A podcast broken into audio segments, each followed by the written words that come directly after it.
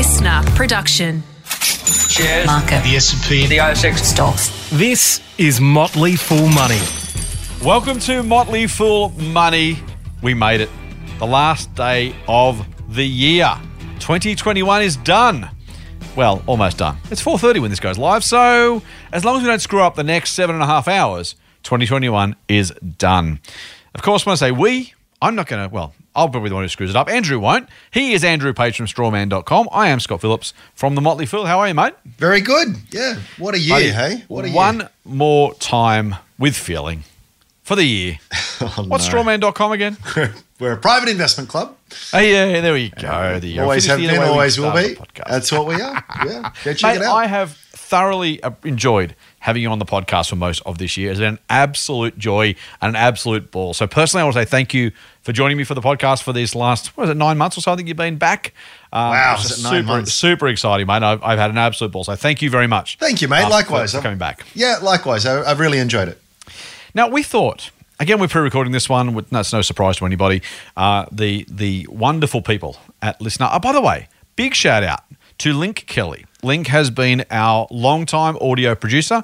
He's the guy that makes us sound better than we otherwise would, which frankly is no easy task. I mean, it's easy to sound better than we otherwise would because we're not great, but to actually make us sound like that, um, as always, any errors are mine, any uh, benefits, any any good stuff that comes out is either Andrew or Link. So, Link, thank you very much for your efforts uh, and the whole listener team, the whole Motley Fool team, and the whole Strawman team. Uh, we've just it's been a great year, and so uh, at least for podcast wise, not a great year other in other areas. And we thought we would for the last day of the year do a bit of a look back. Now we're not going to do a a big retrospective in part because we're recording this two weeks earlier. We don't really know what's going to happen between now and then. We we of said, do we do the big winners and losers of the year? I was like, oh mate. t- 2021. We don't really want to put that out there just yet. Two, with two weeks to go, we could get this horribly, horribly wrong. So Yeah. we're not going to do a big, you know, winners and losers. We might do that next couple of weeks. I don't know. We'll, we'll see what we end up recording. But um, we thought we'd just do a bit of a, a look back, but not not just to kind of recap for the sake of it, because that's kind of boring. Everyone does that. And just quietly, I'm sure you've already had we, a week of that in the uh, the newspapers between Christmas and New Year. They specialise in you know, look back, look ahead uh, articles. And so we're not going to do exactly that, but we are going to do something similar. We're kind of going to hit some interesting themes of the year and just kind of discuss those as we as we round out 2021. Mate, I'm going to take you all the way back to late January, I think it was, maybe very early February. I had, I don't, I'm sure I had, I'm sure I had, but I can't recall having ever heard of this kind of video game retailer called GameStop until it hit the headlines for all the very wrong reasons. GameStop was the the company that then that kind of gave rise to the concept of the meme stock. There was some Reddit. Reddit's like a internet forum if you haven't used it before. Only the cool kids do, so I never do. Andrew does because he's cool. course Uh, Reddit is one of those internet forums, and there was a a little kind of group forum on that on that website called Wall Street Bets. And for reasons best known to people that are in that group, either if you're generous, they are freedom fighting, democracy loving people who just want to make some difference in the world. If you're a bit more cynical, they are people who thought they'd benefit from whipping up the crowd and making some money in the process. They made GameStop the very, very first meme stock, mate, by sending it to the absolute moon. And the whole idea, again, you've got to be careful here because if you take it all on face value, it's easy. It's a bit like the media, right? Um, PM says this. No, well, yeah, he did, but he's doing it because you know it's not a news story. He's just playing to the voters, and you guys just reported it, or the opposition leader, by the way. Again, I don't want to get political. So you know, we're not going to just report what is said because that's too easy, and that's falling into that trap. But in theory, the idea was GameStop, this uh, video game retailer, was being heavily shorted. It was being backed by some important Wall Street people to lose a whole lot of money, which frankly makes some sense to me because physical retail is dying, physical game retailing is probably going to die. So you know, if you if you're a sort of investor who says I want to make some money when a business goes down, I get why it makes sense. In theory, the Robin Hoods on Wall Street Bets said, you know what, we're going to make these evil, bad fund managers pay. We're going to go and buy the shares, send the share price up. Now, if you are shorting a stock, you want it to go down. If the share price goes up, you've actually got to effectively find money to cover the gain if you're shorting. So if you if you believe in the Robin Hood story, they were trying to make those fund managers feel some pain. If you feel like being more cynical, maybe they're all trying to get a whole lot of people riled up so that they could buy shares cheaply And when the cavalry arrived and the share price shut up, those first few people to the party, well, they made a lot of money. What say you, Andrew Page? It was just fascinating. Um, and what's what's really fascinating well there's so much there's so much to say about it. What was fascinating was that you could coordinate so many small investors. Mm-hmm. you know no, none of these investors had eh, eh, by themselves any great deal of money but you know you, you put enough of them together and you align them and you you you get them all moving in the same direction. It just it unleashed a force that markets have never seen before. So the so the big mm-hmm. money that comes from Wall Street and big institutions and that they really move markets around. It was never really done in this way, coordinated through private what mm. the what the industry very unflatteringly calls unsophisticated. I hate the term by the way. unsophisticated investors Yeah, could could do that mm. was just interesting. And when it first mm. played out, I kind of thought. I get it, but this is all going to still end in tears because the, the, the shorters weren't actually being that silly. This was a business that was was a sunset industry, and even without that, was having its own own kinds of problems. It was a, it was a, it wasn't look. Nothing is guaranteed in investing, but it wasn't a silly idea to think this thing was going to zero. Mm. So so to to pick a hill to die on of all the stocks mm. you could have coordinated on and ramped, it was an odd one because you know, the shorters had a really good good good point on it, but they won. The the the the, the has won, and and a lot of very big, powerful, well resourced um, hedge funds. Yeah. uh, Got toasted. Got, absolutely toasted on. They just Yep. couldn't Yep. last, Yep. which was which was just just fascinating. But what's even more fascinating is that that's it's you know you, you're part you're part of the system, so you can't extricate yourself from it. So when I looked just before recording this podcast, GameStop shares are still well up. And you kind of think, what? How does that? Because you kind of think, like, it's a game of chicken. Who's going to blink first? Someone's going to run out of money, and then they win. But then ultimately, this business is still going to zero. Well, not yet, anyway. And and the reason being, as you pointed out, is that well, if the shares really high, the company was able to raise funds at very attractive rates, which has given them a second lease on life. So it's kind of the very act of the shares going up has actually given more optionality to the business than would have ever been there. So actually now the short thesis is is is it's not just a case of who can last longest. It's actually well actually they're very much better capitalized now. Maybe, maybe the business is a viable ongoing enterprise. So it's fascinating. It's absolutely fascinating. It is. I yeah, and this is. I think that's exactly right. I think the, and I'm not going to ask you to talk about crypto again because it's almost the end of the year. No one wants I can't, that. I can't. Yeah. Well, I don't want that. That's more important. Uh, other people do apparently by the questions they keep asking. I'm sorry to those who want to ask a question about it. Oh, mate, you feel free to mention it if you want. But this 2021, speaking of looking back, seems. Uh, I don't know if I'm paying too much attention to Twitter and Facebook or the media are, and maybe it's that kind of, you know, maybe it's own echo chamber that keeps getting echoed into the mainstream press and whatever.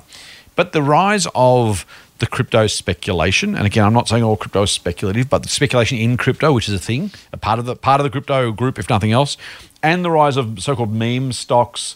Uh, AMC, the the movie chain, was another one. Yeah. Um, uh, the, I I'm still not sure what to make of it, mate. I I don't know if we've talked about this in another podcast. You and I talked about it off air for sure. I know, but I can't remember. I, they, they they blend. You don't talk about stocks on the on the show and off the show, so the conversations aren't exactly different when we're when we're not uh, not recording. I'm not sure what to make of it, mate. I I, I can't work out whether these people would have been otherwise punting money at the track, wasting it on new computer gear, um, whether they would have been. Uh, I I don't, I don't, I. Maybe this is echo of the money that would have gone and chased the dot com stocks in 1999. But it's really interesting. I, I don't know how this ends either. We we talked on on the Christmas Eve episode about thinking about you know the, the, the what the speculation and, and when to go and put some money down versus when to you know it's a little bit too too early. I gave my horrible tree analogy. I'm not going to repeat or metaphor. I'm not going to repeat. Um, I don't know what I don't I don't know what this is. I don't I don't really know what this is. Um, I'm all for uh, shareholder democracy. Uh, we, we the Motley Fool is founded on that, exists on that. Uh, we we help individual investors hopefully do better. Um, we're all for individual edu- education, empowerment, protections. By the way, um, we, we've multiple times campaigned for better investor protections. I, so I can't work it out. I, I, I don't I don't sense it's a force for good. Um, I don't know much was achieved. Even if you blow up a, a hedge fund, who cares? Like it's I- don't I don't really know that they achieved anything. They they like to think they did. Uh, when I've posted about it on social media, I've had some of the people come out and say, "Well, at least we stuck it to the man." and it's kind of I, I don't know, mate. I, I, is it dissatisfaction? Is it money that's just is there too much money in the system? A la JobKeeper, job seeker, U.S. government sending checks around, so it just became gambling money. I don't know what to, I don't know what to make of it. Do you have a do you have a thought uh, to the implications of the bigger picture here? I don't. No, not really. I, I think uh, while it's fascinating, it doesn't change the fact. It's the whole. It's so hackneyed and cliched, but it's the whole long-term weighing versus short-term voting machine kind of thing. So I think it's mm. it's another perturbation. You know that the the online social platform coordination of this kind of stuff is a new thing that wasn't wasn't um, didn't didn't exist in previous mm, mm, generations. Now it does. Does is that going to drive share prices to some extent? Yeah, absolutely, and in some cases to to absolute you know crazy extremes. But at the end of the day, this this thing that we're we're flipping between each other is actually a real thing, and it has real value. So it's kind of like I can't I I, I find it hard to get my head around uh, some of the some of these sort of driving forces and what they'll mean in the short term. But I don't think it changes anything in terms of the long term. Just to go back to GameStop, I mean, if this thing is still going bankrupt, maybe it's maybe it's it's it's delayed that execution to some extent. But if it still is, well, it's it's it's ridiculously overvalued at this point in time. That will still that that people will still get burnt, even though even though it went way up in the interim. Do you know what I mean? Like that's that's unavoidable. Um, Yeah. so I, I do think I do think it probably leads to things being more volatile than they otherwise would have been. Um, but volatility doesn't bother me too much anyway.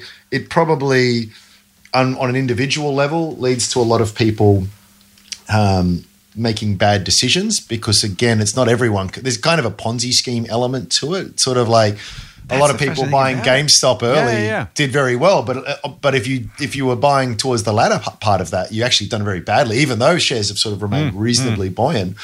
Um, so is that a good thing? Well, well probably not. Um, yeah, but I, I, I kind of, I go, well, that's interesting. Um, but I'm not going to, I'm not going to partake in it. I'm not going to change anything that that I do as a result of it. At the end of the day, Yeah, I'll, I'll go long term intrinsic value, sort of very boring, you know, uh, kind of approach. But I, I feel as though that's a very solid touchstone to, to, to keep nearby. I think that's exactly right, man. I think it's exactly the, a great touchstone. I, do, if there is an outtake, maybe for me, it's uh, assuming this is now a thing. Maybe investors should be prepared for more volatility and more noise in the market. And while that's always been there, it's always been present, and you've always been best advised to ignore that, it's going to be harder to ignore. And there will be some of our listeners who might be tempted by some of this sort of stuff and some of the messaging and some of the stick it to the man, or we made a fortune on GameStop, jump on the next one, or whatever it is. Um, so I, I think your, your advice is absolutely right. I'll only add to that. Um, just a reminder not to get carried away. If this sort of stuff happens again in 2022, um, just do yourself a favor. Don't don't get carried away with the chatter uh, around this sort of stuff because it's very very easy for that to become the dominant narrative, right? Particularly with social media everywhere, and the, the messages are seductive by definition. It is it is an exercise in marketing, what, deliberately or otherwise. The messaging that they use is, is that's how it works, right? Like A, we'll stick it to the man. B, we're going to make some money. C, whatever, whatever. Um, I'm not the biggest fan of shorters, by the way. I have no no sympathy for activist shorters. I have no sympathy for shorters in general. Um, I, I do always try and make the point that I'm not anti shorters. I would happily ban shorting, and every time I say that, I get flamed on Twitter as well.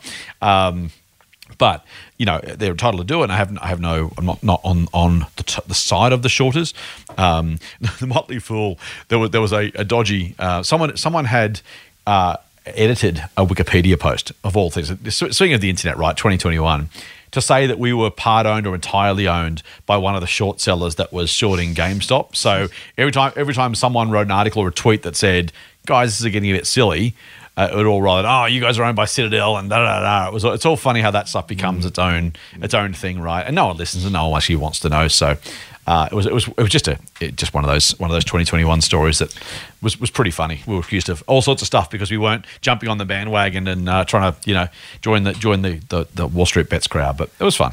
I have to say too, even on that, there are a lot of really, really great blogs, YouTube channels, Twitter accounts that are just really valuable. I think you know they, they'd be in the minority, but in terms of like quality information, there's some great stuff out, out there, and it it has changed. It used to be the domain of you know the industry of, of the stockbrokers and the analysts and all of this kind of stuff, and it's been much more democratized now. And someone with a view for virtually no cost can sort of put that out there to the world. Um, so I wouldn't. I think the world has changed. I think there's a lot of great stuff that is online, but I think you also need to approach it with a very healthy degree of skepticism because often you'll people will be promoting something not because they care about you. I mean, after all, you're some stranger on the internet. It could be on the other side of the world. Mm, mm. They've probably got a vested interest in this thing going up. By the time someone's running around spruiking something, you can bet that they've mm, filled they've filled a pretty tidy position on that. And they don't want you to make money. Exactly. They want you to buy and everyone else Right, to buy to push the it- price up. It Right, sounds right, horrible, but I mean, you know, it, it's it's it's it's easy to sort of get dark on human nature and the rest of it. Mm-hmm. Yeah, yeah. But I mean, let's let's let's see on balance of probabilities, what's Mm-hmm. more likely here? Someone in North America in their mum's basement feels as though that you know they they want to help you achieve financial independence, uh-huh. or they're trying to create some momentum to enrich Yep. themselves. And by the way, as I always say, we have these conversations. People could absolutely be yelling at the podcast stream now, saying, "Well, hang on, you work for a bloody, you know, a, a website with with members, and uh, we, Motley Fool gives financial advice, and aren't we just trying to do exactly the same thing of make some money from those suckers while they, you know, fight for the, the small amounts of spoil and offer?" So I, I will I will absolutely acknowledge that because it's really important to um, really important to do that. But it, you know. It's it's always always worthwhile, particularly in financial services. Be a little bit skeptical. Don't be cynical, but be skeptical. Ask hmm. yourself, hey, what's in it for me? What's in it for them? Am I trying? Am I going to make? Oh, I don't. I own a small amount of Motley Fool shares, as it turns out, but you know, the, like you know, a, a fifteenth of, of a percent. So you know, am I going to make some money if people sign up for one hundred ninety nine dollars to Share Advisor? No. you know, am I going to get paid? Yes. Am I going to keep a job? Yes. So do I have a vested interest? Absolutely. But if you go and jump on GameStop or you don't, it's going to make no difference whatsoever to me. And there are some out there who are super, super terribly uh, mercenary and are just trying to screw you for a buck. Um, the, the the book "Where Are the Customers' Yachts" was written what a century ago, mate, and not much has changed in a lot of the financial services industry. But plenty of businesses like the Motley Fool and like Strawman, yeah, we'd like to make a profit. We're for-profit businesses, absolutely, but we're trying to create something of value that hopefully the, the value we create is, is worth more than the, the price that we pay. Or that you pay, sorry, and and that's probably the question, right? Is what are those people doing? Where are their interests? Where are they going to make money? Are they really trying to help me out of the goodness of their heart? Almost nobody is to, completely. Um, I'd like to think if I won Lotto tomorrow, I'd still do this job. I'm pretty sure I'd still do the podcast.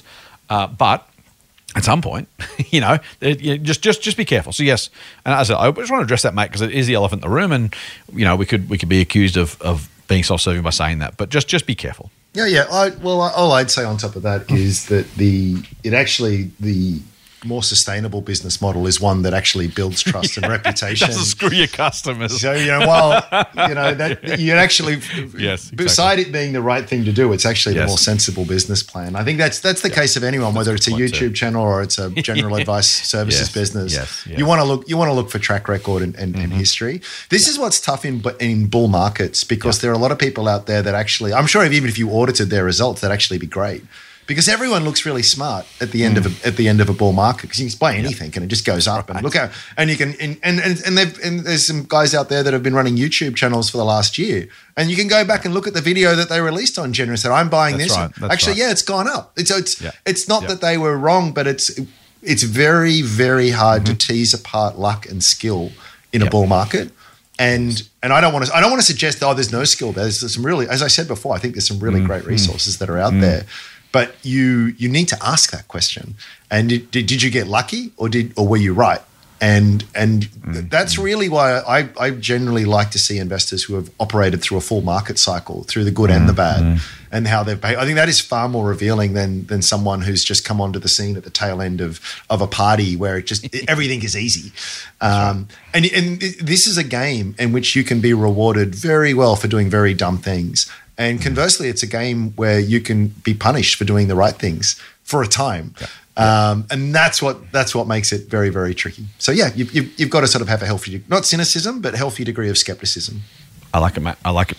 Let's move on. Um, speaking of the year that was, uh, I'm not sure this is going to be particularly um, chronological. We'll see how we go. Uh, probably won't be at all, actually. Next one, though, we want to talk about was lockdowns. Now, this wasn't new for 2021. I'm sorry to bring it back up for those who are desperately hoping to get out of this year and have no more lockdowns ever again. So maybe maybe it's the time to raise it in the, the last day of 2021. Um, you're probably listening to this tomorrow, actually, in which case, yeah, sorry, it was in 2022. Um, it's mate, it was a thing. It was a thing. Uh, lockdowns, Delta turned up. We thought we were over it. There was a beautiful three or so months. I think it was April, May, June, where we kind of went, oh, COVID zero, how good is this? We're, we're done, we're free, we're good. And then, of course, it all went horribly, horribly pear shaped. Um, I will. Here, here's the here's the uh, metaphor I'm going to take from this, and then you can throw your thoughts on. We have we what you learn in, in a crisis, what you learn in when things are tough, is that having some inbuilt redundancy is a smart thing. The rest of the time, we are told and often think that efficiency is the right goal. So we sold quarantine stations when we get a lot of money for the property because eh, who needs quarantine facilities? We stockpiled a little bit of PPE, but not too much because uh, what are the chances of a pandemic? Uh, it turns out that I God knows where we are by this time when this actually goes to air, but uh, in the middle of December, there were some concerns that Australia would run out of AdBlue, the urea-based additive that goes into modern diesel engines, keeps the trucks on the road around the country. I hope that's been solved by now. Um, it is really, really, really easy. And, and banks are the same, right? Banks have been told over the last, ever since the GFC, the good news is that the banking system has actually learnt, and the international banking rules now require them to keep more capital to make them more resilient, to give them a better chance of getting through some of these occasional downturns. Just because, yes, you could make a little bit more money in the short term if you carried a little bit less capital because you can borrow more, lend more of it out, and, and therefore your returns on that capital are higher. If you've got to keep it, you can't earn anything on it, so the returns on capital are lower. So, of course, you want to, in the good times, lend it out. Hopefully, what it also means is that while you get a little bit less in the good times, you also lose a whole lot less in the bad times. So, the, the key for me from from frankly the COVID lesson, mate, other than again horrible circumstance, horrible number of people died around the world, and Australia, horrible number of families are left without family members, particularly at this time of the year, which is horrible. Um, I I hope I, I actually I actually feel we haven't learned this, mate. Honestly, but the one thing I want, I, I, I wish for for this for next year onwards, is that governments, regulate regulatory agencies, companies, and yes, people have learned that redundancy is important and foregoing a little bit of the absolute maximum upside now to make sure you're covered. And this goes for rainy day accounts. This goes for keeping some money in cash in case the market falls. This goes for, yeah, absolutely a couple of extra cans of uh, tomato paste and, and maybe a you know, extra thing of toilet paper in the in the laundry or the or the mudroom or the whatever you wherever you keep your toilet paper, linen cupboard. Um, you know, we're, we're so used to everything being able to work super efficiently. Supply chains in general mm. have just gummed up horribly the last six nine months. Uh, so yeah, I, I, uh, the, the, usual the usual health implications, the usual governance implications. Uh, let's not get into that unless you unless you want to, but I'm not going to. Um, I, I, hope that we've learnt from this that resilience matters more than efficiency, and to do that, a bit of redundancy is required in the system. What do you think, mate? What, what, are some of the COVID lessons of, of 2021? I think that the lesson from one of the great lessons from COVID is that you the thing that's going to bite you on the bum is the thing that you're not looking at. You know, it, it's going to be so be- true, before COVID happened. you open up the financial yeah. review or whatever. There was yeah. plenty of things that, that experts were worried about and storm closed. There always That's are. That's right. None no, COVID. No one, no one said yeah. pandemic. Yeah, um, yeah or the guy who might have been saying pandemic had been saying it for the last 30 years and you Correct. know eventually Correct. like a broken clock was right so i'm pretty sure that whatever 2022 brings it it'll be something that most of us didn't see not because mm. we were silly or neglectful but that's just the nature of life and the universe it's just it's very mm. very difficult to predict so i think that's the lesson and i think it's also the the other lesson of it mm-hmm. is is that we we then we, we then we, we we compound the mistake. We continue to make it. So oh, none of us saw this coming. Oh, now it's here, um, mm-hmm. and uh, this is how it's going to go. And it's like you know, oh, we'll all get vaccinated, then we'll move on, and then we'll, we don't have to worry about it anymore. And it's just we've seen well, actually, mm-hmm. no, it just keeps on mm-hmm. evolving, and actually, it's probably going to be here forever, and God knows how many variants. And the thing's far from over, yeah. far far from over. UK is going back into lockdown, you know. So it's sort of it, it it's I I think that that's for me is yeah. to it's that anti-fragile kind of idea with because it does. Bro, what do you practically do with that? So you're saying that everything's unpredictable and there's going to be Yep, all yep, these things yep. that come out of left field, but I should invest anyway. It's like, well, yeah, you kind of should because it's either that or we're all living in a you know desolate Mad Max future, which in which case you're not really going to care about your portfolio either way. But there are some things that are far more robust than others. You know, companies that have huge amounts of debt in hyper cyclical consumer discretionary industries, Uh, selling a product that is losing relevance. I mean, that's not a great bet, even though it might ostensibly be cheap. And if everything goes ahead without too many disruptions, you might go okay. Just it's just very asymmetric bets, and there are others that, that just have far, far, far more um, robust characteristics. And sure, they'll get knocked around by something like COVID. Plenty of great businesses got knocked around, but that's right. they're still around. They're, they're still here. They've still got bright futures. Uh, they kind of they kind of took a knock. So there's there's I, I think that for me is is the lesson. It's sort of I say it all the time, but it's sort of plan for the worst but hope for the best when it comes to investing because there is something that's going to sort of come out there and, and take us take us all by surprise. Yeah, I think that's a, I think that's a really good point. There you go. So have some redundancy and uh, stop trying to forecast. stop trying to. Pick. You know what drives me nuts? Just go on. I, I, I probably preempted you here, but it's just it, No. it's- what you will see uh, uh, in the financial press is uh, what what what will the market do in 2022? And all the usual pundits will get asked, and they'll all have these targets. Even the very you know uh, supposedly sensible ones, you know, the Credit Suisse and all this, you know, senior analysts da, da, da, forecast the ASX all 200 to be at blah blah blah by by the end of the mm, year. Mm. They get asked every single year, and every single year they are wrong. And Exactly. not again, not because they're idiots, because they're being they, they mm. forecast not because they want to, but because they they're asked to. it's like, oh, okay, I think it's going to be this, but it's Yeah. please ignore it. Please Yeah, ignore totally. it. I mean, maybe even if they are right, they'll be right for the wrong reasons. And it's just it's it's such what the market does over the twelve months is really not the bet. The, the bet that you're making is that I'm actually going to be buying companies that in five and ten years will be much bigger and more profitable. That that's the bet. You know what what what mm. what mm. we all do on the ASX in the next six, 12 months. It's just it's just so pointless. But expect it. There'll be a lot of that stuff going around. Yeah, I think that's I think that's right. That that was the point I wanted to make. Was it- it- you know what is more annoying? That you're right. The Christmas forecast is stupid. And here's the thing: if you were a smart analyst, you're going to say about ten percent. And when you're wrong, you get to say, "Well, who knew? It was a reasonable forecast." And when you're right, you go, "See, I was right." Yeah. You know, if, you- if you if you forecast a thirty percent gain, if you you know there's nothing there's nothing there's no you know benefit for it because you're going to be probably wrong. Uh, and wrong, and it looks it looked like a silly forecast. I was up ten, up twenty, down twenty. They look like extreme forecast. Why would you bother? Mm. You go for roughly the market average, and if you're wrong, you go, well, who knew? It was roughly the market average. It was a reasonable assumption, surely, right? And everyone goes, oh yeah, of course it was. Yes, yes, yes. Four, five. Mm. Yeah, yeah. So there's that. Um, but also, the, the, the people that drive me most nuts, the ones who make one forecast once, they happen to be right, and they're fated as some sort of gurus. Mm. They never made a, they didn't make a, previ- a, a accurate one before that. They haven't made one since. Mm. Um, the Roubini GFC call is still on my, my favorite. Right, It hasn't made a, hasn't made a call like that since and been right. Mm. In what fifteen years, and he's still talked about as the guy who predicted the GFC, as if you know I, I could I could literally get start a website, maybe I should, and just make predictions every week. And eventually, when one of them comes, so outlandish ones, when one of them finally comes true, I said, "Look, there was my tweet. See, I told you it was going to happen." They go, oh, "Wow, you're amazing, How Scott. did he How could know? do it, right?" Yeah. It's Yeah. just it's just crazy. So just ignore that if you if you can, or if you can't, ignore it, mate. Um, let's uh let's go with uh, another topic that's really been hot this year, mate. This is ESG. What used to be known as corporate social governance, so corporate social responsibility, I should say, uh, has now well, it wasn't obviously a good enough acronym. They had to invent a new one. Uh, so it's now. ESG, environmental, social, and governance investing.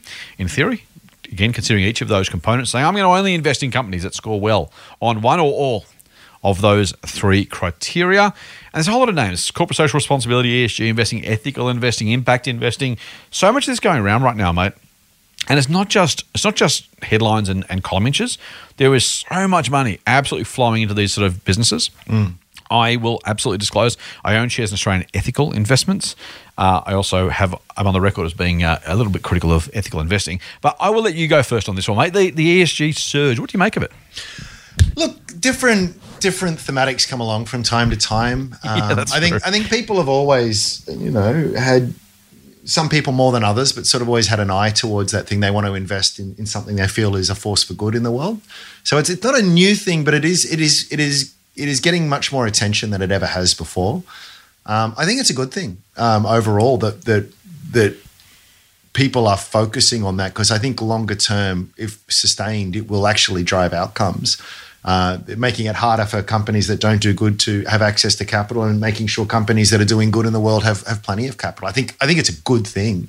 At the same time, I think it's also you see a lot of things like greenwashing and people sort of there's there's there's a lot of sort of posturing to sort of build up those credential credentials that may or may not fairly be there.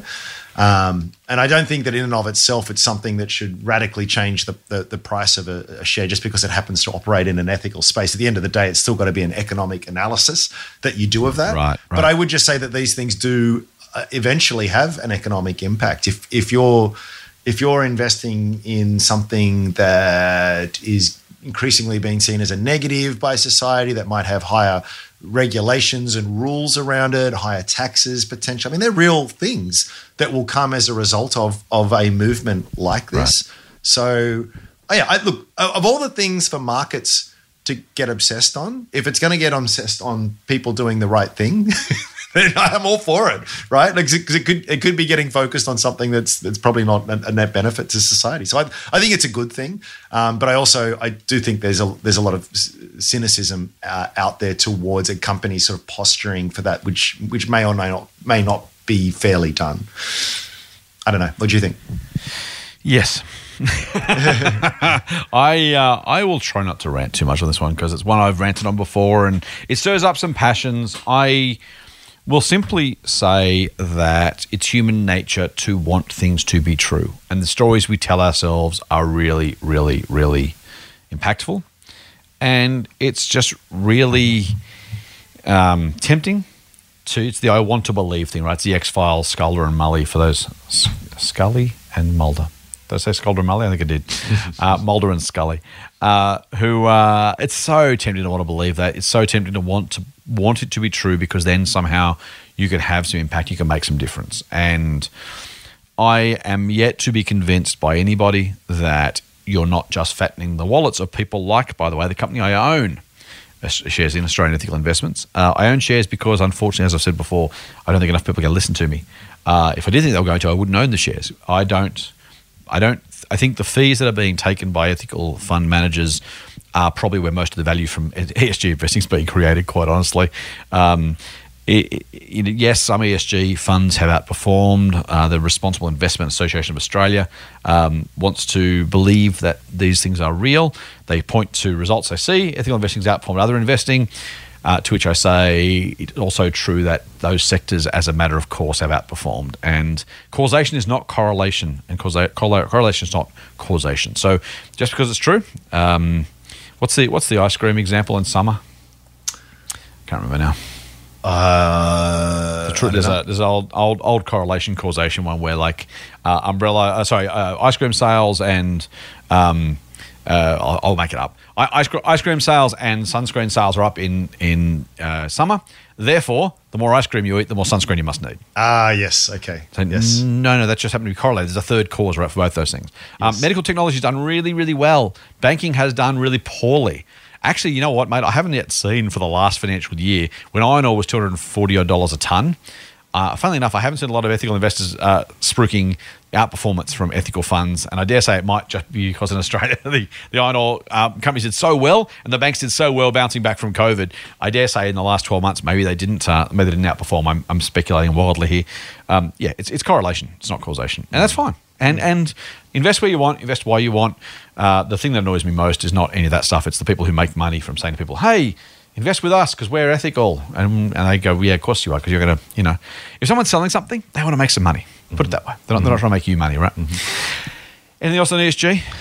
I won't. I won't keep going. Uh, no, no, no, no, no. Um, well, hopefully, hopefully it's it, a thing, though, right? It's a thing. It's, it's gonna, a, there's going to be more of it. Yeah. Um, I've said before, by the way, I actually expect at some point the Motley Fool will launch an ethical investing service, and uh, I don't expect to be running that one. I may be, I don't know. Um, and will that be hypocritical? Possibly to some degree, but the reality is going to be, you know, the flip side of this is if someone says we have we have lots of members all the time say, I don't want to buy that company you recommended because it doesn't pass my ethical filters. Could you please launch an ethical service? And this is hard, right? And, and, the, the flip side of what I just said about the fund managers is also true. That if someone's saying, I have a million dollars, I want to invest it ethically, can you help me? The fund manager's not going to say, no, I'd rather you go somewhere else. They're going to say, well, uh, uh, sure, of course I can. you know, put your, put your money, give me your money, I'll find a way to do it. And so, you know, I, I get that it's it's both demand push as well, oh, sorry, demand pull as well as supply push.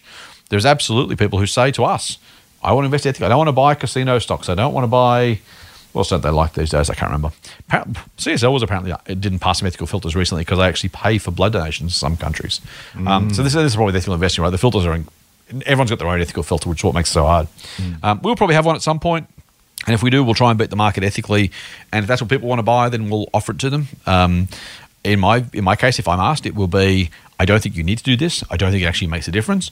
But if you want to, and you, you you're saying to me, help me invest well without buying stocks I feel find objectionable, then we'll probably help them. Um, because they won't buy the other services, so it is what it is.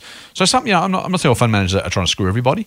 I just think when you're out there marketing it, saying, you know, we will, we will, so many of these guys, and there's a couple I think that I'm not going to name because I don't want to get angry letters, say, hey, we will help you improve the planet uh, because we don't invest in these things, and it's just, it's just, it's, it's, it's outright, it's outright misdirection. It's, it's effectively lying, um, but they will let people believe it, and people want to believe it, and so it's a nice little group of people. You know, no one complains, everyone pays the fees, uh, they get to pretend they're they're helping the planet, and I just think it's close to rubbish. I hear, I hear that, but the more the people care about this stuff is a good thing. You know, should there be more gender diversity on boards? Yes, Yes, there should be. yes, Um, both both for financial and social reasons, by the way. yes, The research yes. shows that it tends to again this is correlation, not causation, but uh, more more diverse boards tend to result in better financial outcomes for companies, I agree, and, it's, and it's just the right thing. but my my point is is that that stuff doesn't happen without a lot of sustained pressure and and uh, a view in in larger society for that. So again, as I said at the start, for, for if there's something for more and more people to sort of get behind in the right spirit, I'm all for it. I think it's a I think it's a wonderful thing. Uh, will there be some cynics out there that exploit that for sales purpose? Yeah, there will. But does that mean that we shouldn't do it, or that it's not a good thing that investors are thinking more or looking more through that mm, lens? I mm. think it's a wonderful thing. Oh, um, so here's here's my only here's my only objection to that, mate. Is if it doesn't if if the if the investor's impact doesn't matter, then it's kind of like. I'll have a go at myself here. It's kind of like being on Twitter, right? You can rant about as much stuff as you want, but if no one's paying attention, it's useless. It's actually worse than useless because it's distracting you, and it's it, it's actually you know it, it's a net it's a net harm to you personally for having for doing all that stuff. I mean, if it's not it's not going to kill anyone to do it. There's no there's no super downside in it, but the the kind of the the impression of doing something it's like it's like political spin 101, right? Vote for me and the world will be better. Well, I probably won't, but if I believe it will, then maybe I'll vote for you. I- Is it, is it, uh, is it useful? I don't know. Maybe it is. Maybe it's not. I, I don't. I take your point. I just don't think it is. I don't think it is actually beneficial because I don't think it makes any difference. I don't think. well, that's where we anything. disagree. Yeah, I, I think it does make it at a, at a point. It makes a difference. Enough people think it. Enough people. It it it because it, it ultimately does impact legislation, regulation, the flow But of the funds. investors that do that though, it's everyone else. It's not like I, consumers. Like I, I'm a million percent in, in favor of your view with uh, with my consumer dollar. Hmm. I can, I can, and I will choose green energy. I have solar panels on the roof. I will shop in places that I think are more ethical than others. I think that's that absolutely makes a massive difference. Hmm. Huge. I just don't, I just don't know the investor dollar actually makes a difference. It doesn't- It doesn't push a decision either way, does it? it, it, it impacts the cost of capital. If I'm if I'm if I'm trading at a very very high share price, I can Yep. raise money very cheaply because I don't have to like to raise a million dollars or ten million dollars. Yes. I don't have to give away as many shares. It's very cheap. Yes. If I'm on a very very low multiple because no one wants to go near tobacco stocks, Yeah. I can still issue shares, but I've got to give away a lot more of the company to get that same ten million dollars. It's, a very real impact. I mean, at a point, at a Only if you're raising capital, though, right? So Yeah, Philip sure. Morris, use yours as a great example. Philip Morris, now Altria, was the best performing stock for half a century in the US. Specifically, because it didn't need to raise capital. Yeah. that, that you know that that that was the point. I, I on this on the second on sorry on the capital raising market, primary or secondary, completely agree with you. That is the one area I will happily concede is absolutely true.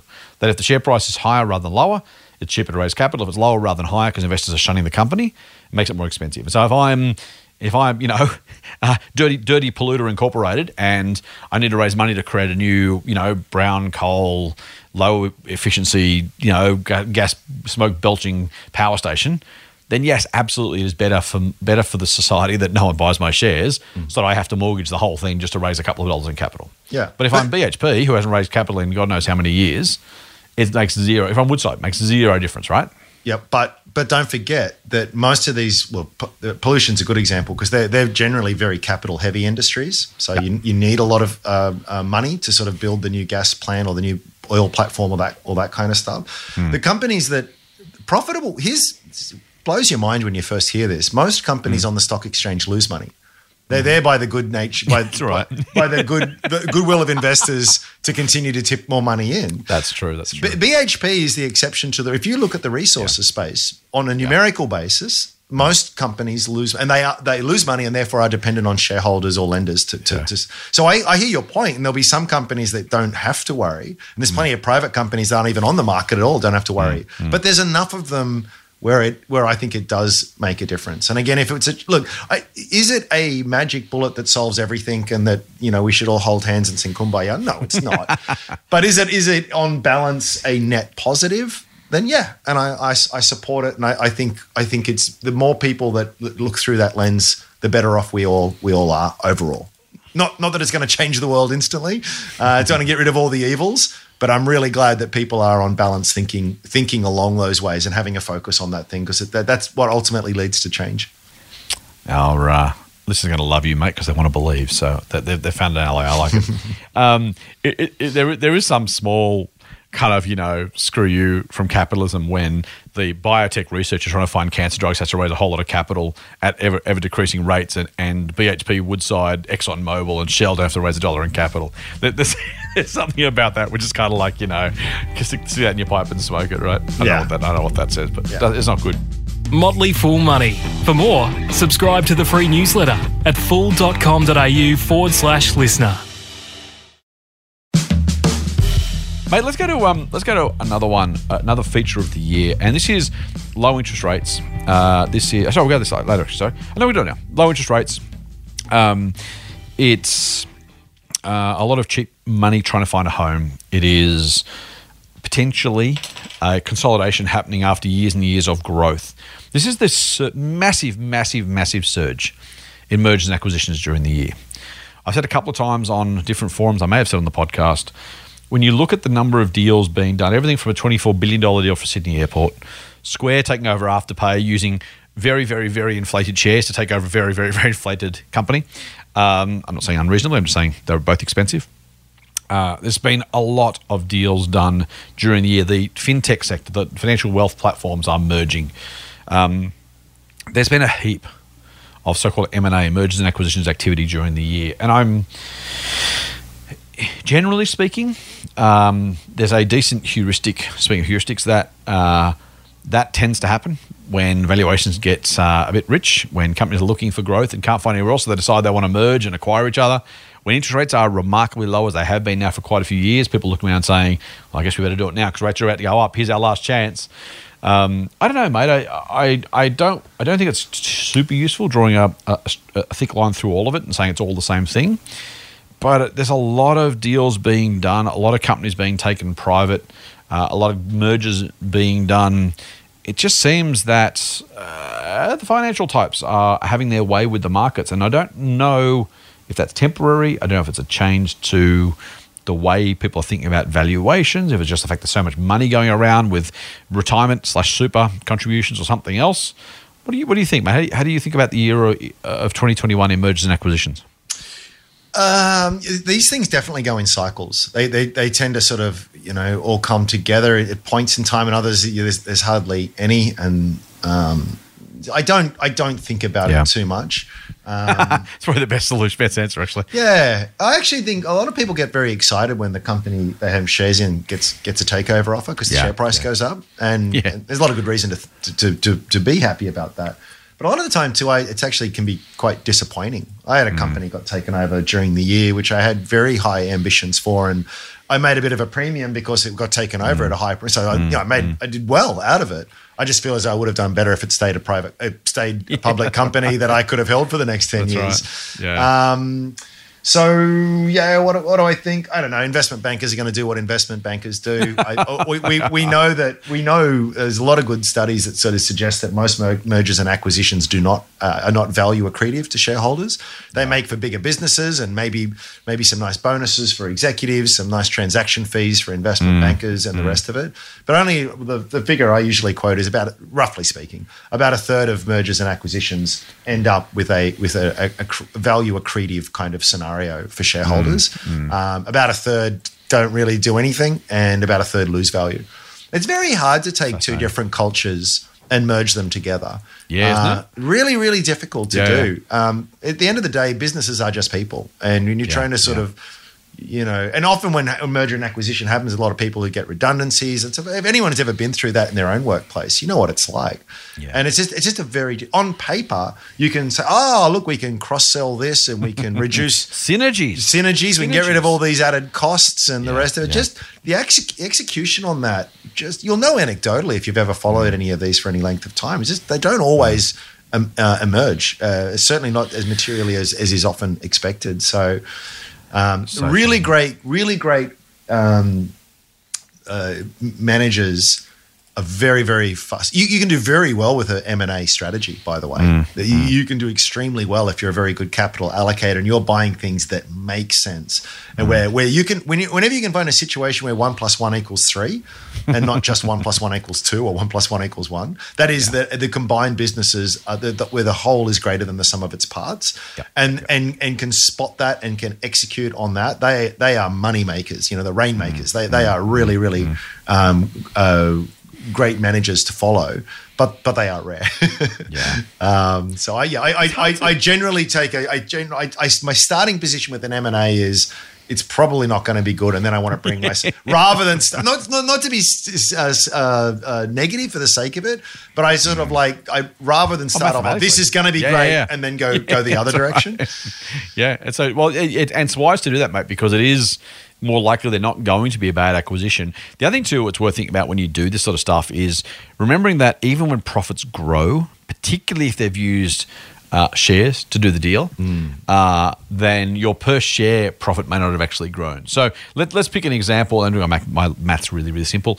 Um, you've got you've got you know a company and it doubles its share count, right? It, so it's going to take over another business, and so there was hundred million dollars worth of shares.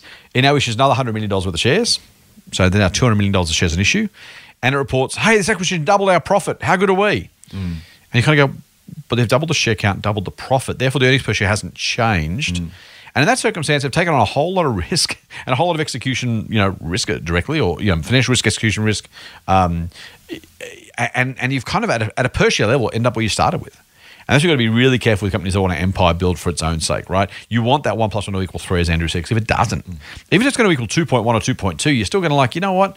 If that's the best, if that's the upside, if that's the best outcome, and you take a whole lot of risk with the business to get there, man, you know, I, I, I don't know. Would you would you would you, t- you sell your house and uh, and, and go and spend the money down at the casino if you had a chance of getting a twenty percent gain? I don't think you would. I don't Yeah. think you would. You know, so you think about that. If you think about that money, and you want to have a broad portfolio. It's not just a house because it's a, fraction of a portfolio and all that kind of stuff. But you know, very very few managers can have a whole lot of cash or debt potential or equity potential in their business and not kind of think to themselves, I'm a genius. I'm the CEO of this company. I am I am fantastic. Now again, I'm being facetious, but the the whole idea is, you know, no, no no CEO goes, you know what, we probably shouldn't do any takeovers because our company's not really great at that, and we're probably not going to be very good at it. I haven't got any experience in it. Uh, let's just make sure we don't waste shareholders' money. You know, very few, very few. They're, they're all like, oh, that's interesting. Or we could we could buy that. Yeah, we could merge with that. Oh, we could do that for sure. And again, sometimes it works, um, but just be careful, hey. You, you absolutely do. Be very careful of those presentation decks where you see really great revenue growth. That's right. You know, um, and again, don't all. all I, I've got a good example would be in EnviroSuite, right? It's another company I've got shares in. I'm, I like it a lot. You know, um, but and their revenues have grown from three million in 2018 to 50 million Yeah. last year. Yeah. Wow. Well, I mean, look at that for growth. But Yeah, what, right. what that number series doesn't tell you is that there was a massive, almost a Yes, reverse yes, takeover. yes. Uh, He took over a much, much, much larger company. Mm-hmm. And while while that's sort of like you look at you look at this revenue chart, it's just absolutely phenomenal. Yeah. The the on a per share basis, it's not Mm. it's not nearly as good. Interestingly enough, at this point in time, they're actually losing more money than they were then as well. So they've got much, much, much more sales. Yeah, yeah, yeah. That's right. Now I'm, I'm positive on the company, money. and there there Yeah, are reasons for that that I don't want to get into. But Yeah, yeah. But you've, you, it just goes to show you, it's just sort of like you can have the same company present Mm. factual figures, but they all they'll tell a very different story. You've got to make sure that you're you're talking about the truth here and why has this been what has underscored underscored this growth and. How does that benefit me as a shareholder, and how does it change the business, etc., etc., et cetera, et cetera? it's it's really really important, mate, because it is so easy for that. Yeah, the, the wool over the eyes, the growth story. Um, it goes both ways, by the way. Um, Webjet shares are still well below their pre-COVID highs, and yet they've issued so many shares. The market cap's actually higher. Yes, and which is which is fine and great. I own shares in Webjet. And I bought them at higher prices in February when I thought, oh, this COVID thing's overdone. That was a really bad mistake. Uh, I, um, I'm still sitting on a loss. But here's the thing, right? People who look at that and go, wow, there's still upside of you know 20, 30, 40 percent to get back to the previous price. Really tempting, right? People have I've, we've had I think we've even had questions on the podcast. Yeah. So people saying, hey, look at look at that, look at the upside here. There's plenty of upside left. Uh, by the time it gets back to pre-COVID prices, wow, I can get that. That's easy, easy, easy wins, right? Even if things go back to normal, Webjet's going to have twice as many shares ish, close enough to on issue. So Yeah, the share price, be- like for like, half. should be half of what it was. Yeah. Exactly, Yeah. because the share count's doubled. So if the share price gets back to roughly where it was, it's that that trick of. So hang on, you're telling me it's worth more than it was pre-COVID, even though we're still not, you know, flying the same amount. Mm. That's a that's a that's a gutsier call than assuming there's still free upside to get back to where it started. Yep. Yep. And, and yet another reason as to why just looking at a chart's going to miss out on a whole bunch of important context and information, right? Because you would look at that na- naively and go, "Oh, look, they're still well below they were. We'll get back to normal." Just yeah, but there's there's there's much there's much more depth to that there, and it's it's it's something that's actually pretty obvious when, when you think about it. Yeah, but it's right. it's surprising how how not only that that it can be missed, but it can be missed Mm. for so many people for so long. Um, so yeah, be careful out there. It's also I for the first time because I, I think you know mate, most capital raisings are done by little businesses that I have tended not to own. They tend to be more speculative or early stage, and so I, haven't been a big deal. But uh, it's funny we all, we all reference things we go through, right? So now my, I, I'm much more aware of it because I own Webjet and Flight Centre raised capital as well, and others I don't own Flight Centre. But you know, it was one of those things, and I I, I don't think it'll ever happen. I, I still haven't made myself do it entirely, but I actually think that we most investors do themselves a massive, massive favor by looking at market cap charts, Yeah. rather than share price charts for exactly that reason, right? Yeah. You want to know how much it's worth, not what the per share price is, because most of those charts don't allow for splits. Yeah. They should mm. by rights. If you're going to, if you're going to do a proper share price chart. You should show a, show a pre and post split share price chart, which should show show exactly that, mm. but you never see it because it's not a split; it's a capital raising, right? So it's, mm. it's a it's a weird thing where they pretend that it's all the same, and that's a it's a big big difference, and it's worth being mindful of. Yes. Yep. Mate, some last one, last our very last segment. Well, ish until we tangent off something else before 2022. Um, we haven't mentioned him for a while, which has made me very happy. But his name is Elon Musk. Apparently, he's kind of a big deal.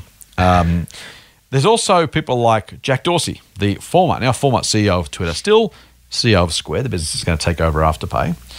We mentioned, I think, during the year, Darryl Abotomey, the CEO of Bapcor, who resigned and the shares fell 10% after he resigned from that business. And so this kind of, to me, was kind of the year of management. Uh, They all are to some degree, of course. Just easy for me to summarize this way because it's the end of the year. So if I pretend to say it quickly, no one's going to realize that I'm just, you know, grouping stuff like it's unusual. But it's it just because we are talking about it pre-show, we thought, what do we talk about? And we thought, well, there've kind of been a few big things. We've covered some of those big things already. This is the last one of those big things we identified. It was just the the question of management. We actually had a question through which we won't, we won't answer now. We, we may not answer separately in the mailbag because we might cover it enough here. But it was kind of one of those questions about the importance of management, right? Like we all, we all, everyone wants their company run by a good manager by definition because the alternative is someone who's not good. So that makes no sense. But it is worth thinking about the value of an individual manager. Hmm. And that value can be really, really hard to work out. You know, I've, I've been critical of, not critical, I've been, well, I've been critical of investors who've said, oh, this manager's a great person. They've done a great job. And you kind of think, well, hang on, they were in an industry where, you know, the volumes and, and t- tailwinds were so strong. You know, you could have put, use your, one of your favorites, Andrew, you haven't used for a while, I shaved down chimp. Uh, you, you like to use that one in charge of in charge of these businesses, and they would have done well just because they couldn't but help it. You know, the rising tide lifts all boats. There was a there was a veritable flood coming down the river. The boat gets lifted up, and everyone goes, "Oh wow, look how great the captain's done!" It's like, no, he just he just the floodwaters took him there. Um, so there's that. On the other hand, there are those businesses where you kind of go, man, could anybody else have taken Tesla to where it is other than Elon Musk? For all of his faults and foibles, and I'm the first to point them out, uh, I'm not a big fan of Elon Musk, the, the character, the person, but the very force of will, the very intellect and passion and drive, the very ability to create a legion of I want to. I- don't want to say fans. I want to say cult followers, but choose your own word. Um, uh, the same as Steve Jobs, right? At Apple, the, the, the reality distortion field that people talk about, his ability to get the best out of it. Could Apple and Tesla be those businesses without those two guys? Probably not. No. And so it's a really, really difficult job to try and work out the value of a manager in a given circumstance. And, and with these guys going, mate, or sorry, Musk isn't going, Dorsey and, and Daryl Bottomy going, Musk, again, kind of in trouble with some of his tweets. Um, you always feel like he's only one tweet away from being banned from running the company by the SEC in the US. But um, the importance of management, mate, how, how do you, how important are they? And how do you think about trying to work out the value of the manager and stripping away all the other stuff that Oh, just it's so to see the company do well? It's it's it's so hard. It, it's so super important um, a lot of the time, and yet it's so hard to, to get a handle on, which which puts you in a very difficult situation. Um, leaders of a, of a company sort of set the, the, the there's so much delegation there. Of course, they can't do everything themselves, but they sort of set the the north star. They set the culture, um, and they, they're so they they make they make the big capital allocation decisions. So it's really, really, really important. And yes, Buffett will often say, you know, you want a, a, company that can be run by a, uh, an idiot because sooner or later a company is going to be run by an idiot. Um, Or we might say ham sandwich. Maybe he's a bit nicer than that. Um, and that's that's all true. And and and then the other saying is is that when a company with a, a reputation for great economics or for poor economics meets a, a management team with a reputation for great skill, it's the it's the business's reputation that re- that remains intact. Just Correct. the most brilliant person can't make a terrible business shine. Um, so all of that is kind of true, but but but incompetence can can really cost you. And um, so what do you do? I think track record and history is about the best that you can do. Um, just looking at what has been said previously, what has been done previously, what mistakes have been owned up to, what Yeah, that's right. you know that's a big one too. Um, uh, I like I like. Uh, it's a good it's a good heuristic I think for fund managers. Like when ones that they go really well, they say, "Yeah, we did really well, but don't expect this to last." And, Totally, You know, totally. you know, not many of them do that. You know, they, they're, yep, they're yep. very humble and they're just trying to train their their um, investors that hey, it's we're going to have some cracking years sometime. I didn't know it was going to be a cracking year. Next year might be terrible. They're just really level headed like that. Mate, on that, can I just quickly stop you? Give a shout Yeah. out to Steve Johnson from Forager Funds. who That's who I was thinking about, during the year. actually. Yeah. Um, so, so Motley has a, a, a funds management business called Lakehouse. We don't talk about it for reasons I've mentioned before, largely because we try and keep a Chinese wall between the two and not be seen to be cross promoting too strongly. Um, we could actually do it legally, but we choose not to. Um, so, just for the record, so, so it's a somewhat competitor, but I really don't care.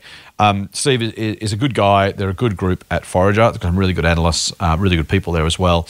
Um, and yeah, Steve made exactly that point. He's like, you know what, this was great. We didn't expect it, and we don't expect it to continue to be true. A bit like Warren Buffett. Warren Buffett always starts his shareholder letters with, "Hey, or not the, the earnings releases with, hey, here are the numbers. Uh, we're required to report them under the accounting rules. We think the accounting rules are right, but we also recommend that you don't take these numbers at face value and really understand what's going on. And I think that's that's and both ways. Soul Patts do the same. They have normalized earnings and they have reported earnings, and they they sometimes they're better, sometimes they're worse, but they do it every single time. Um, again, just to make the point, hey, we are we are you know on the in the same boat as you. If you know, as Warren Buffett says, we, we want to tell you what we would want to know if our positions were reversed. If you were the shareholder, uh, if he was a shareholder and we were the manager, he'd want to know these things. Mm. So he try and does the same thing. I think it's it's really good, it's really smart, as you say, mate. And Steve is a is a absolute you know he's a really really good guy. They do a good job at Forager. Yep, yep. And just know, they had a rough patch there. There's a very much a value um, Oh, did they? investment a- approach. So yeah, they, they didn't perform that well for a while. Okay. But it was very. There was no. There was no sort of. Ex, it talked about the situation in a very candid way without trying to mm, make. Mm. You know, sort of owned the mistakes that they made. Um, which again, just so I don't want to make this about the fund management business. Just generally about managers in general is is I, I think uh, I- reputations uh, uh, take a long time to build, and and you should pay attention to what has been said and done in the past and how Yeah. how people have behaved. It's no guarantee for the future, of course, it's not, but it, it really counts for a lot. As I said, it's diabolically hard to get a good read on on someone. Even after you meet them, you know, people can hard. come across really, oh, they really rubbed me the wrong way, but perhaps they're just fantastic managers, just just not a person you want to go to dinner with. Um, so yeah, it's it's really hard, mate. I don't know. What do you? How do you go about it? I flip backwards and forwards, mate. Um, I am really. I, I, I've come to the point of being really, really slow to give management credit. Not because I'm trying to be cynical or withhold credit from them, because I want to make sure that I am giving them credit they absolutely deserve it. So it's one of those things where, and not, not that I hate them if they don't, not that I say they're bad, bad if they don't. I just I have a big, you know, like with investing, I have a big too hard pile. I have a big I don't know pile, hmm. and often, so a couple a couple of things I would do. Firstly, is the company performing meaningfully differently to the rest of its industry? Hmm. So, so well, let me put it the other way around for a second. If the company's performing the same as the rest of its industry, if all grocery sales are up by 3%, everyone's up by 3%, I'm unlikely to give a particular CEO a great um, a, a pat in the back. Not not because they don't deserve it, they probably do. But I just don't know that I can, so I don't. I choose not to give them management stars. you know what I mean? Um, and, and there's going to be lots of false negatives here. So, you know, if, if Brad Banducci at Woolies doesn't get a gold star from me because he's grown about as fast as Coles, that doesn't say he's a bad manager at all. He might be a fantastic manager. It just means I don't know for sure that he is, and so I'm not going to give Woolies extra management points. But if I see a retailer uh, doing spectacularly well when the others are struggling, uh, particularly in its, in its specific industry. So not not you know we don't, don't compare. I don't know what's two examples. Accent Group, the, the footwear mob with with Woolies, because that's just silly. But if, if I saw a couple of footwear retailers or a couple of uh, a couple of fashion retailers, um, you know, Premier Investments who own Just Jeans and uh, Peter Alexander and Smiggle and other things, um, if I see them against someone else, I'm likely to go, you know what, I'm not so sure. Really good example, mate, is health insurance. Health insurance is a crappy business, generally speaking, and NIB, Mark Fitzgibbon, I'm a shareholder, reasonably new shareholder of NIB for the record, but um, have loved the business for a long time. Have really, really liked Mark Fitzgibbon for a long time because in an industry where there's not much going on, NIB continues to take bits of share, just month after month, year after year, just chipping away, taking more and more share. And that's a situation where you go, you know what? Is it is it a spectacular Tesla like Apple like you know management success? No, but if you can create a business and a culture and a system of, and processes and products and people and everything else where you can take reliable amounts of share regularly, you're probably doing something right. And so I'm I, would say Mark I have said before Mark Fitzgibbon I think is a really great manager, not because he's doing Tesla like numbers, but because he is growing where the rest of the industry is kind of stagnating or falling. And that tells you something because if, if one company is doing something particularly different, uh, in this case, particularly better, then it could be luck, could absolutely be luck. Uh, but there's a decent chance that there's something going on in that business which is not just about the industry itself. So that, that that's a really important point. Um, Yeah, I I, like like, I like track record uh, for a manager, but I will say I want track record ideally across multiple industries or at least multiple companies for exactly the reason I talked to you about before, right? If you're um, telcos, for example, like there was a really great telco surge in the what, mate, twenty early 2010s. I want to say like 2011 to 2014, 15, mm. where it was Amcom, M2, Vocus, Telstra, Optus, TPG, IINet. Um, mm. It was it was when we all took up massive amounts of broadband. And so everyone did really, really well. Mm. And do those managers do a good job? Probably, yeah. But until I see them doing something else as well, it's hard to know whether it's industry or whether it's individual. And so I want to see ideally a couple of companies and preferably, if you can, a couple of industries. Because if you can see someone who's done really well in two different companies or two different industries, there's a very good chance, the, the odds are much, much, much better that there's something about the manager that's doing a doing a really good job. So they're kind of, and then to your point, mate, it's super long term. If you can just manage it for a really long term and do well, um, then you're probably doing something well as long as you're getting out performance. Uh, so they're, they're the they're the kind of three different ways I think about it. But as I am genuinely genuinely reluctant and generally reluctant to give management too much credit generally. Not because again, not because I don't think they deserve it. But I'm unlikely to kind of go, hey, that company's done well, so therefore the, the management manager must be a, a genius, or he seems like a good guy, she seems like a good guy, or whatever else it is. Um, it, it isn't often or always enough, uh, and I think it's wise to probably not over lionize CEOs. Um, too, too often, I think they are, as you said, mate. You know, they're, they're they're far more susceptible to the track record of their industry, the circumstance of their industry, frankly, the setup by their predecessor. Um, we've seen so many times where a new CEO has come on and done well or badly because of the things that were put in place by their predecessor. And it's like like politicians, right? Like whoever whoever wins the election in what is it March next year, probably um, federally. Some some of what they do over that next three years will be absolutely up to them. The vast bulk of the economic circumstances, for example, over that next three years from March 2022, will probably be, the the impact of what was done over the past 10 years. And so, you know, if, if the government's re-elected, if the opposition are elected, and they do well or badly economically, it's almost certainly not going to be up to them. It's almost certainly going to be what was happening before they got there and the, ra- the, the wave they rode. Yes, they're going to surf that wave, but a surfer can't go the opposite way of the wave, right? You're going to have to, you do your best with what you get, uh, but, but far more about the momentum of the business, the circumstance of the industry, all that kind of stuff. Yep. Agreed. Anything more, mate? Uh, the last thing I just add is um, it, it always helps when they a, a, founder is, uh, is, That's actually, yes, thank you. is better than a professional uh, Yes. CEO, like someone who's actually built the business up, has run it for a long time, has got a lot more, in, got a lot of, and, and who has shares in it. It's another thing Mm-hmm. worth saying, but it's that it's that emotional attachment. Mm-hmm. It's it's more than just the money. It's it's their baby, and they've got a yeah, vision for it, and they've anyone who's ever grown a company out of or taken a, something from zero and grown it into something really big has gone Mm. against the odds, has been told a whole bunch of reasons as to why it shouldn't work and wouldn't work and whatever, and they've Mm. so they've had to ignore a lot of sensible advice to get where it's kind of it's a very uh, ironic kind of situation that that you know. Mm.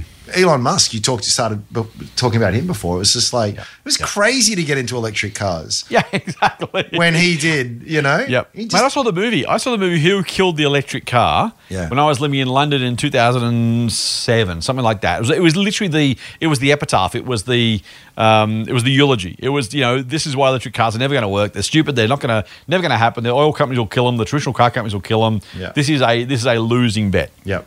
You need then- you, need a you need a, that's a bit of a corny term, but you need a bit of a visionary for some of these things. Yeah, you do. You do. Um, so It's yeah. not enough necessarily, but you can't do it without it either. We're talking Oh, about things where yeah, yeah. vision's not enough, but if you don't have any vision, you're not going to build anything. The trouble with that is there's a lot of silent, what they call silent evidence. So you, you never hear about the person. They never write a, a, a biography or there's never a documentary on on the person who was just as hardworking, just Yeah. as intelligent, yes. just as visionary. But you've never heard of the him or her because they just Yes. they, it never worked for them. And there's there's probably far more of it. It's the exception that kind of proves the rule there. So Mm. yeah, it, it's all it's all of that kind of stuff. And you just you got to take, Mm. try and take a holistic approach and get as many many of those things lined up as you can. Yeah, it's um, it- it's a, it's a, yeah, it's a huge, huge deal, mate. Um, I'm, I'm done. I'm not going to do any more podcasts this year. No, I'm, I'm out. Finished. I'll come back Uh, next year though. That's, that's, Oh, that's such the terrible dad joke. I want the rest of the year off. Yeah, See you next oh, year. ev- Oh, yeah, totally. Oh, you get up in the morning. Oh, I haven't eaten all year. Yeah. I don't know. I've been in the house all year. Oh, haven't been in the backyard all year. Oh, my son's in for a- an absolute treat tomorrow morning. uh, of course, if you are listening to this tomorrow morning, we are talking about 2021. We are, of course, going to be back in 2022. Mate, any New Year's resolutions? No, never do it. They're a waste of time. Are they though? Huh? Wouldn't the behavioural psychologists tell us that some sort of pre-commitment is better than nothing? No, it's a, absolutely not. It, it's it's a very arbitrary. Most most Year's resolutions don't work. I, I, speaking of YouTube channels, a really great YouTube channel called CGP Grey, and he does um, he does a whole thing on New Year's resolutions and talks about some more. If you really want to change your life, there's far more practical things you can do than make some unachievable, unrealistic New Year's resolution that you're going to break within three weeks. So uh, I don't I don't buy into them. I like the sentiment, but it's they they there's no evidence for them.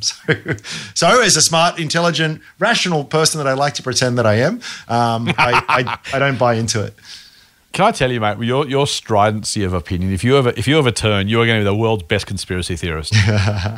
I, I just- yeah, I saw this YouTube channel. Going, oh no, he's gone He's turned. Once you go, it's not, it's not coming back either. It's going to be this, this really, you know, sit on this fulcrum. It's like if you ever go that side, we're in all sorts of trouble. Uh, no, okay. Well, anything you're looking forward to in 2022? Uh, look, you know, I think, I think the things that really matter are, are the things that are all outside of money. You know, uh, happiness, family, health, all of that kind of stuff is what really matters. Money, money is all just a, a means to buy yourself more time, more freedom. Um, So it's really useful. It's really great. and I really love it for that. but they're the big things. If, if I if I can go through 2022 uh, as a healthy, uh, largely happy person, then then that's a that is a huge win. I like that, mate. We spend a lot of time on this podcast talking about investing, as we should, because that's why people listen. That's what we do. Uh, but I am the first, or maybe the second, given you just said it, to to say that uh, investing well. Uh, look, you know, if you want to be miserable, I'd rather be miserable with money than without it. I'd rather be happy with money than without it. Uh, but it is such a small component of a, of a rich and useful life. So it, it is worth, I think, highlighting the uh, the reality that you, you and I are very unlike many in our industry who actually realize there is something more important than just more stuff. It reminds me of the, the Jack Bogle line. I think I've, have used the, the enough line before on, on this podcast. Uh, I'm sure we have, but worth worth repeating. I will I will find it now. I'm I'm desperately desperately. You can tell I wasn't prepared for this one. Uh, let's see. All right. So it's a story told by John C. Jack Bogle, who now unfortunately left us. Um, but here's here's the here's the first paragraph of speech he gave. He says, "Here's how I recall the wonderful story that sets the theme for my remarks today." At a party given by a billionaire on Shelter Island, the late Kurt Vonnegut informs his pal, the author Joseph Heller, that the host, a fund manager, had made more money in a single day than Heller had earned from his wildly popular novel Catch 22 over its whole history, which is pretty impressive. Bogle goes on to say, Heller responds, quote, yes, but I have something he will never have. Enough. Mm-hmm. Love it. Which I've always, always loved. That's that is so. That is so good. By the way, Kurt Vonnegut, I love his books. They are so. They are so great. They, if you need some Christmas reading, um, they are go. classics. New Year's ready, mate. It's uh, New Year's Eve, so we're going to have to be, unless it's next Christmas. Okay. Yes. Summer reading. Summer, reading. Yes. We are, we are caught in a weird vortex of time right now. We're pre recording episodes, they're out of order, it's all over the place. Fools, thank you for spending 2021 with us. We very much appreciate your time. We said this last week, but I will reiterate because, you know, I can't thank you enough for spending some time with us. Yes, the podcast's free, but you have so much other stuff. We speak about the things that are more important. Uh, you can have money, you can have other things, but you can't get more time. We all get the same amount of time, at least hours in a day, days in a week, weeks in a year. So uh, we appreciate you dedicating some of that to listening to our gibbering. We hope we've helped you maybe learn a few things about investing, maybe get some stock tips, maybe feel a bit more informed and educated than you were this time last year. We hope we've, as I just said, and Andrew just said, hopefully you also, we've also let you know there are some more important things than investing, uh, and maybe just giving you a, a- yeah, hopefully kept it in a bit of context. We are an investing podcast, so we're focusing on that. Uh, we're not going to do the health and wellness podcast anytime soon. You'll be happy to know. Uh, but it's been a wonderful, wonderful privilege to spend this time talking about stocks with my good mate Andrew Page and, and sharing them with you um, for next year. My hope is that, as Andrew said, we have a much, much better 2022. That God forbid we keep COVID uh, at bay or at least uh, at least managed, uh, that we can all start to get back to some sort of normal normality. Uh, and that your 2022 is is a wonderful year with everything you hope that it can be. I'm also not a New Year's resolution kind of guy, um, probably for the same reason Andrew is, or just you know it's a bit it's a bit it's a bit kind of kitchen toy and all those sort of words, isn't it? It's just a bit overdone. So I'm not really a New Year's resolutions guy either. But I hope uh, we all do very well next year in all of the facets of life that are important, including hopefully investing. It'd be nice to make a few dollars during the next 12 months. We'll see how we go. But until next year, we will sign off for 2021. Full on. Cheers. Happy New Year.